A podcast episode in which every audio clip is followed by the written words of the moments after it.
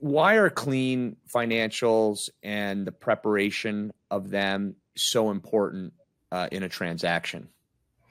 Yeah, that's that's that's a great question, and, and I think you know if you, if you think back to you know applying for a job before we had our companies, right? You you, you go and you, you you apply for whatever job that may be, and if you were to handwrite that that application and uh, and put a resume C attached, you know, it's not going to be looked at as favorable as a very professional typed resume uh, that lists all of your experience and your education um, and just put together in, in a, a, very professional format, right? If you have those two next to each other, you're going to go with the professional format, right? That's who you are. Um, and the same thing with financial statements. If, if they're not prepared professionally um, and there's mistakes in them, then you lose trust. And, and once trust is lost, the deal is lost. Yeah, I mean, we, we really see them as the keystone to the the transaction, especially when you're approaching it from preparing all of the listing materials, uh, particularly the confidential information memorandum and the CIM, and the backbone of the of the deal of what you're going out to market with is is this is this set of books, right? And and that includes uh, P and L and balance sheet in in its most basic form, and then a statement of cash flows, hopefully. Um, what we end up doing, and you know, it's part of what we collaborate with you on, is we essentially say, okay, what um, what does this look like from? Usually, it's in cash basis. I mean, maybe maybe not so much these days with some of the larger deals, but usually it's in cash basis with these service providers. Yeah. And then we're looking at it from an accrual standpoint so that we want to reconcile the a period, right? And and then we want to have those periods reconciled ideally on the monthly. And then we also get a lot into the uh, the adjustments on the cash flow, right? Or or what we term EBITDA and um, and you know we've done a lot of videos on on EBITDA and, and, what it what it is and what it means. But one of those areas is is you can come in there and you can look at these adjustments and you can say hey these make sense. Uh, they you know the ultimate number that we get to in terms of an adjusted ebitda number that that does make sense because that right there is the base variable for us that we then add the multiple onto. And so you know it's sort of not only just the uh, the CIM and all the materials and going out there with your financial resume as you're saying mm-hmm. but it's also that the the way that we can respond to uh, an offer is with these valuation metrics and that really is the core of it so i mean speak to how you've worked with clients in the past on on getting to those numbers and and you know making sure that we're going out with numbers that we might think that a certain thing might be an adjustment like uh, for instance, you know the certain uh, ownership salaries, but if the ownership are going to stay involved, or if they're going to have to replace that person because they're operationally uh, doing the day to day, then you know there's there's a lot of that back and forth that needs to happen. Uh, where have you gotten involved in that? Yeah, I mean, primarily what, what you're describing there. That's a typical uh, conversation that I'll have with clients too, and, and one of the the questions is, look, I'm leaving. Even if they are leaving, uh, they don't need my my salary comes out of it. Well, that's true unless they have to replace you, right? So if the owner is doing a lot of operational work, then that's got to be replaced if that owner leaves. If the owner is an absentee owner, that's a different story, right? So so you, you've got to dig into those and understand what those add backs are and why they're add backs and, and be able to justify them, right? So an owner's car and the owner's going away, that makes sense, right? You, you know, you don't need to replace the car, uh, but certainly the uh, the salary may or may not be replaced. You know, and so that's that's something we'll we'll typically talk about. What are uh, some of the oddest add backs uh, you've seen, or or some of the ones where you're like, this is a little gray? Yeah, well, you know, typically you'll see some things that should have been in there to begin with. You know, um, that's my that's my my ski trip every year. That's you know that's that's not my that's not related to business, and you know so instead of it being a distribution, it shouldn't have been in the financials to begin with, right? So so we would just assume take them out rather than you know and, and restate the financial statements rather than have them in there and and uh, and have an add back and explain why they were in there to begin with, you know, right. because then it, it, goes back to the integrity of the financial statements. And you don't think that your clients uh, see patients on the slopes uh, at all? In the gondola?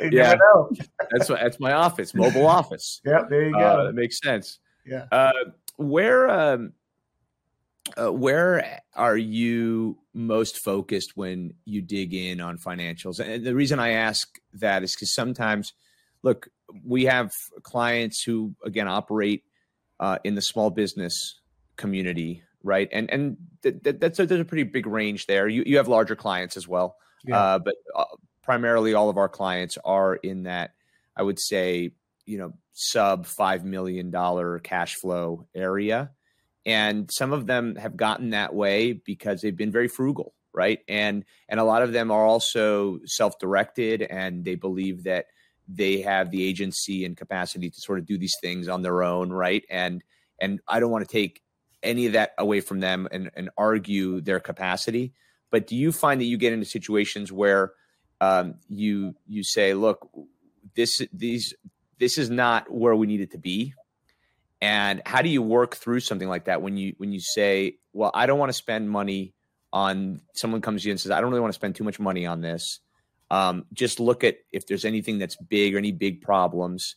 Um, how do you kind of come back um, at to somebody like that with, and you know, understanding that uh, you you know you you do want to work with them, you do want to help them. How, how do you work through some, those kind of challenges? Yeah, so I mean, I think the first thing I do is is you know, I, like to see their tax return. I like to see their financial statements, make sure they tie, right? Um, when we typically look at our the financial statements, we're focused on the balance sheet. You know, the income statement, you know, that's important. Typically, your deposits are your revenues and the cash basis. Your expenses are what they are. Um, they may be miscategorized. That's okay. They're still there, right? Uh, but your bigger is- issues are going to be in the balance sheet. So we can quickly skim the balance sheet and say, okay, do we have assets that are no longer there? Do we have negative assets? For example, is accounts receivable? I've seen accounts receivable that should have a positive balance be negative. Um, I've seen loans that are uh, positive that should be credits. Um, mm. You know, so so looking at all of those things and, and just simply saying, look, it's going to take some time. Here, here's your options, right? Um, you may not want to spend the money to do this, but this is what it would take to, to fix it. Uh, it's up to you. And and so I just kind of push that back on the client, let them make that decision. Uh, but if they want to get it right, they want to get it right. And yeah, um, typically, if you get it right, you're going to get a much bigger valuation. No, it's it's a great point, and we get in these situations where folks have been running their businesses for decades, and they they say, "Well, we've never done done this before." The person that's going to buy us is going to buy us because you know they want a certain profile of the business that we offer. There's all this value in in the operations and and the financials don't really matter, right? Like their perspective on it is I've had a tax accountant that at the end of the year I give them I dump a whole bunch of information onto them and they come back and you know they give me a, a number, right? That and and some returns, right? That's been their experience.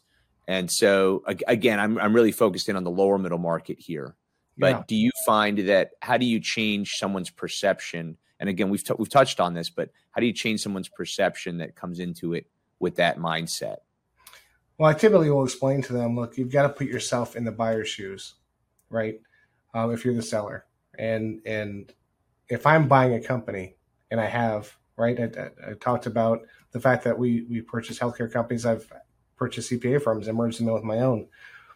I want to look at the financial statements, get comfortable with the financial statements, and then determine how long it's going to take to get my money back right? Mm-hmm. I'm going to mm-hmm. finance mm-hmm. this deal, if I'm going to pay cash, whatever that happens to be, how long is it going to take to get that money back? Um, and if it's if it's uh, uh, you know a long, long period of time, no one's going to want to touch it. I don't care how bad they want to be in that market, right? So it's got to make sense. And so um, that's kind of the typical way we'll we'll talk to our clients about it. Do you think that I frame it properly when I tell clients that someone in your capacity that's looking at it, and I, I'll call it transactional accounting, yeah. Okay. Uh, that someone from your perspective is actually almost doing the opposite of what a, a tax accountant is doing. You're, you're looking for all the areas where the company has value. That's right. You're you're trying to increase the income uh, based on the actual performance of the business, and and you're also saying we we have metrics now that we can point to, uh, because for us, uh, death is in the business that goes to market and has a decline while in process. So, you know, we started off and we had a, a, certain amount of cash flow or a certain performance. And then, you know, three months later, when we're going through diligence, the business is performing lesser than when we went out to market. Like that, that is probably the worst case scenario for us. Yeah. So, you know, do, do you think that that's a, a, the, the right characterization just to say that this is a whole new ball of wax here. Like this is someone that's going to come in and look at this in terms of maximizing value as opposed to somebody that's trying to show the least amount of income from a tax perspective. Yeah, we you know we, we had that conversation you know years before the deal. You know sometimes you know we'll have clients that will come to us and say, look, we want to sell in 24 months, 12 months, whatever that happens to be. Uh, we want to maximize our value. Well, that's a different answer uh, than minimizing your taxes, right? Um, minimizing your taxes, we have more expenses. We're looking at opportunities to reduce that, spending more money uh, that that may be needed for the business, uh, buying equipment, for example, things like that.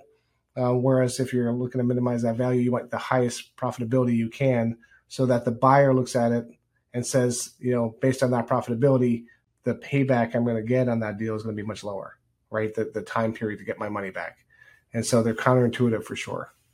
And I think you categorize it perfectly.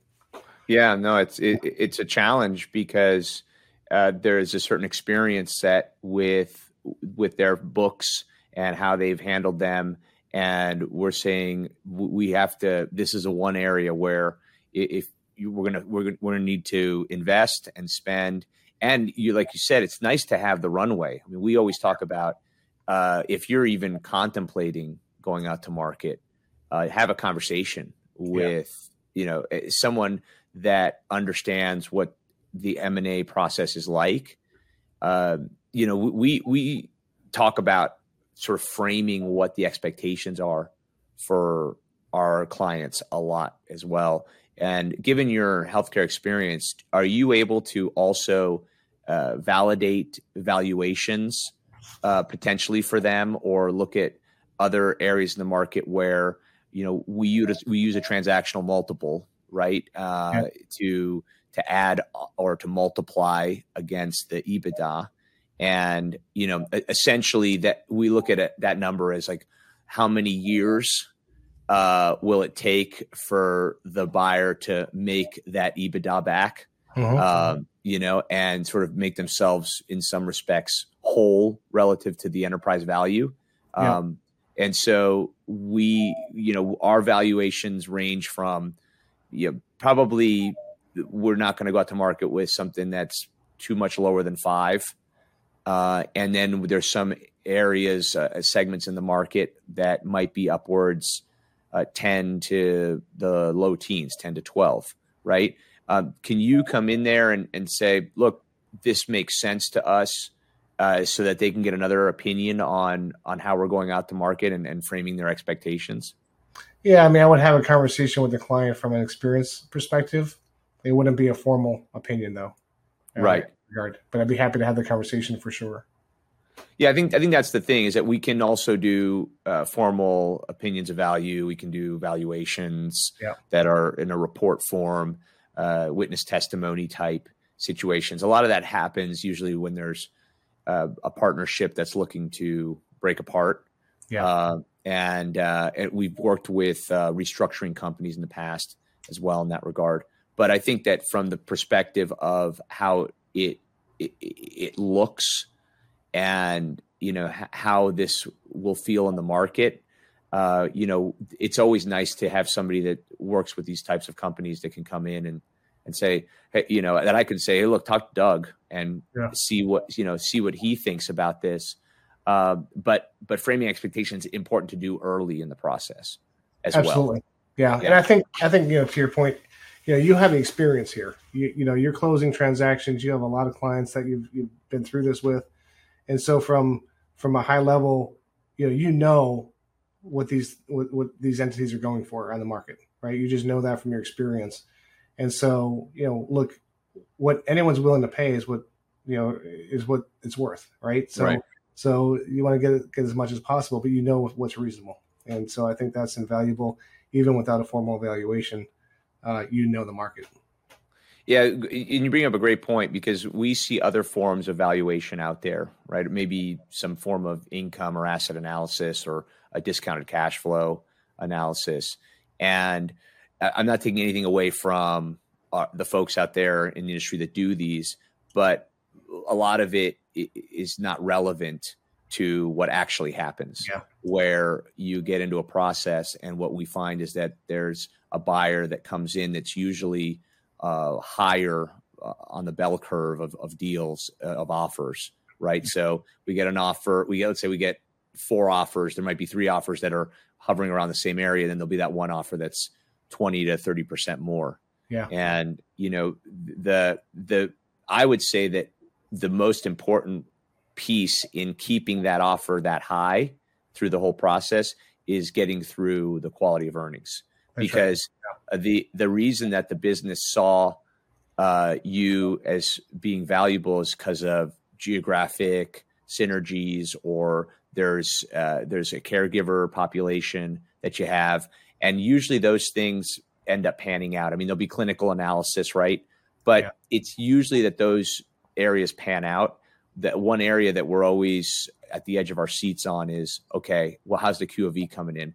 I'll yeah. tell you you you you go into a process and you've got reviewed financials and you know what you're up against in terms of the, the quality of earnings and it, it just makes it so much more uh, seamless getting yeah. through that. Um, has that been your experience? Absolutely right. Yeah. I mean that, that's your that's your biggest hurdle uh, from a financial perspective right? And so if you can go in there and, and, sleep at night knowing that they're solid, knowing that you've had a CPA review them, uh, I think you're you're way ahead of the game for sure. Okay, great. Uh, you know, Doug, again, another broader question is uh, how will a transactional CPA improve uh, the value and probability of a successful sale?